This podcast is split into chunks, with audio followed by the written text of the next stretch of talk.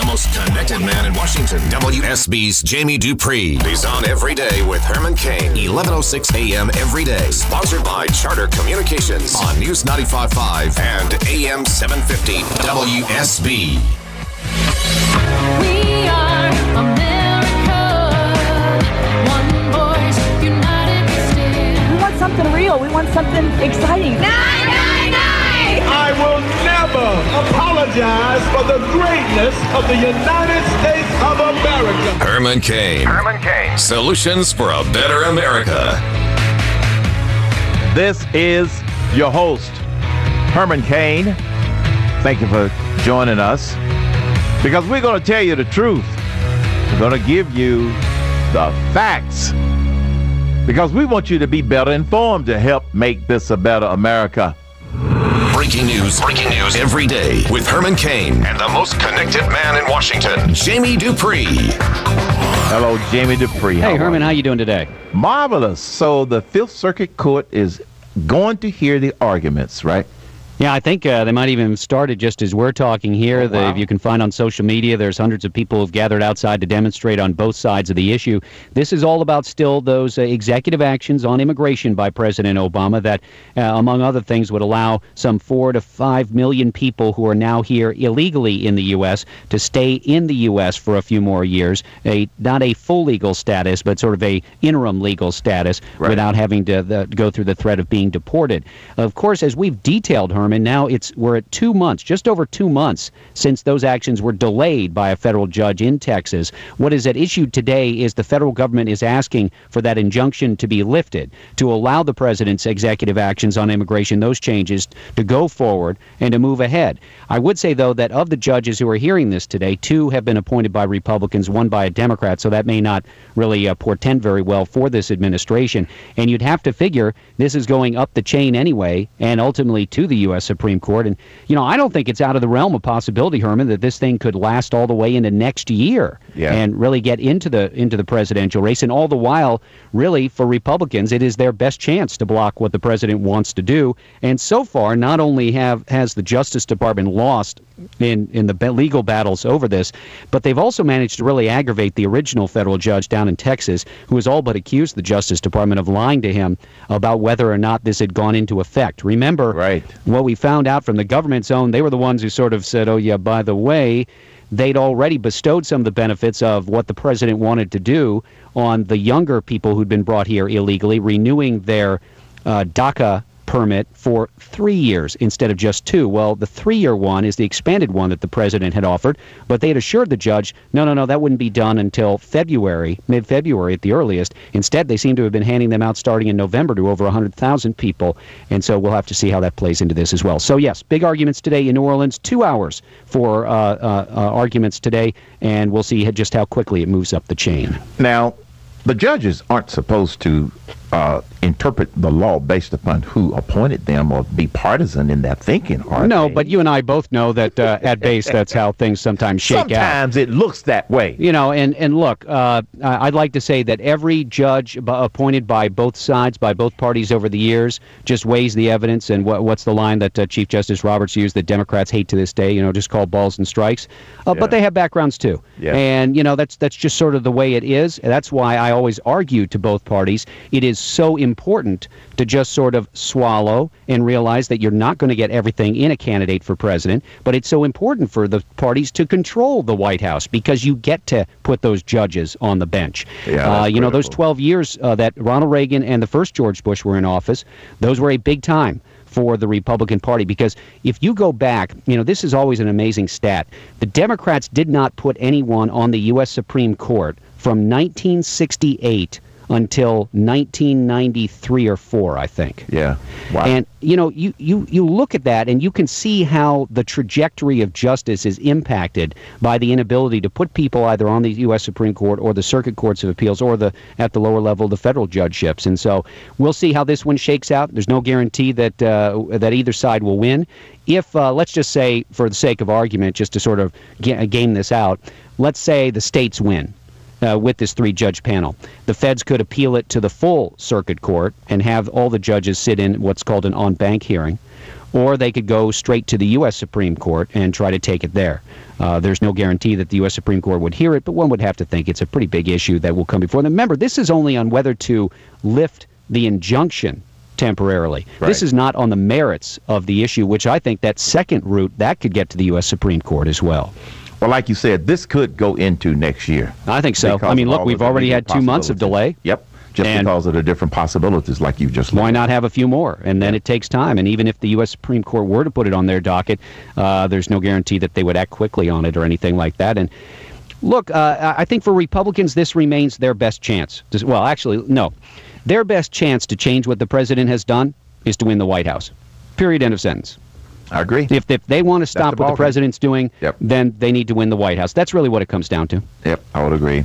Speaking of the White House, Senator Bernie Sanders, is he making noise about running as a Democrat? I mean, he's talked. Uh, people have talked about it, and he's sort of held it out there a little.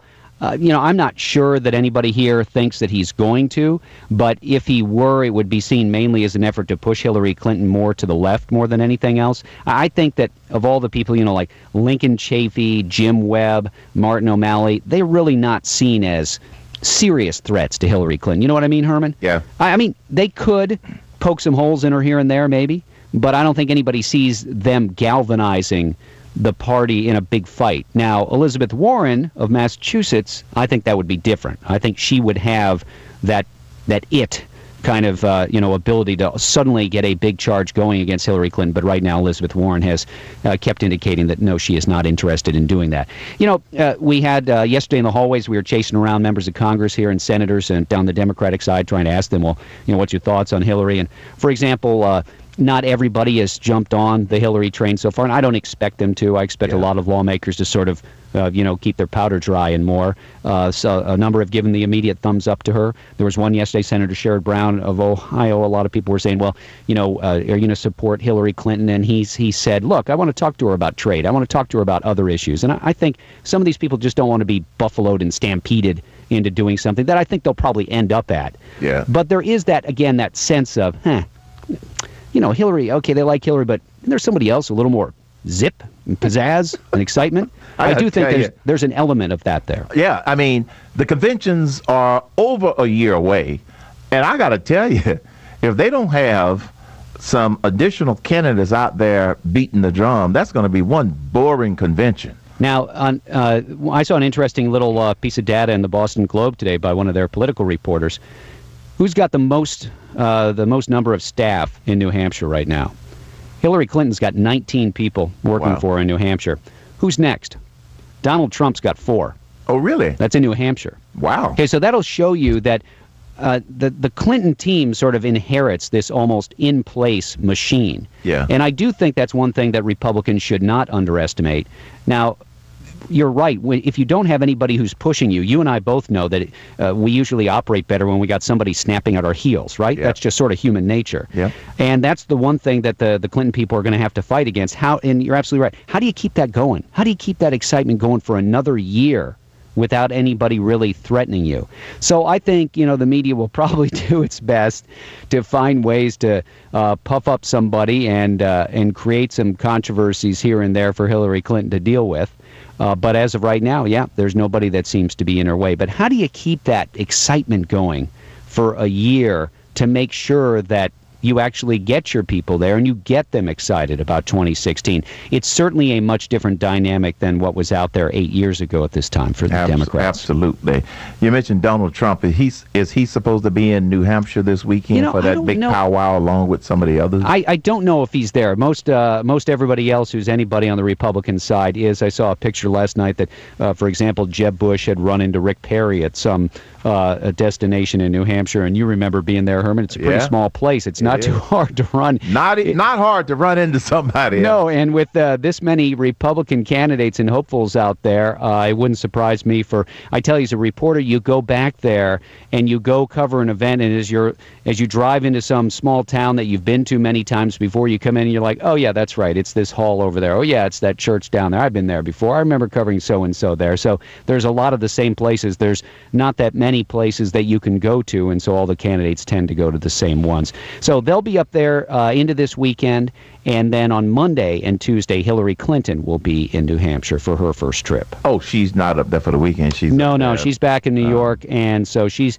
What was interesting, you know, we talked about uh, the the relations with the news media, and yesterday I talked to some of my friends who had been out there in Iowa chasing her around, and it was interesting to hear the stories uh, from a lot of my colleagues, especially in radio, that they felt like the Clinton team had not been very helpful at all. Stories of people going flying out to Iowa to go cover Clinton and never being allowed to go in the rooms where the events were occurring because Yeah. they kept such a tight grip on how many people were allowed to cover, and uh, it, just little little stories like that. You know, usually what you find, Herman, is the campaign that you know they think they're going to win. They're the ones who are the most strict with reporters because they sort of feel like, hey, we're you know, Yep. we're- got the moxie. We're there. I remember the Clinton team in '92; they were that way. Uh, George W. Bush's people were that way in 2000. The Obama people certainly were. Howard Dean's people really were. I remember when he ran as well.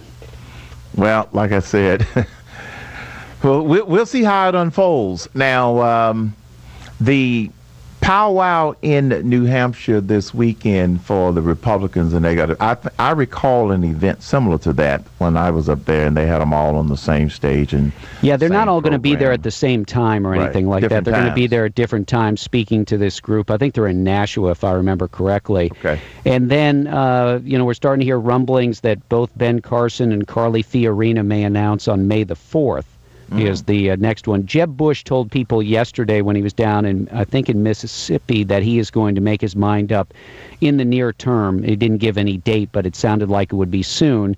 Uh, Scott Walker's people are indicating that he will not announce anything until they're done with the budget in Wisconsin, which usually is sometime in June. So he's going to be waiting a little while. And after watching uh, Governor Christie this week of New Jersey, I think it's just a matter of time probably till he gets in as well.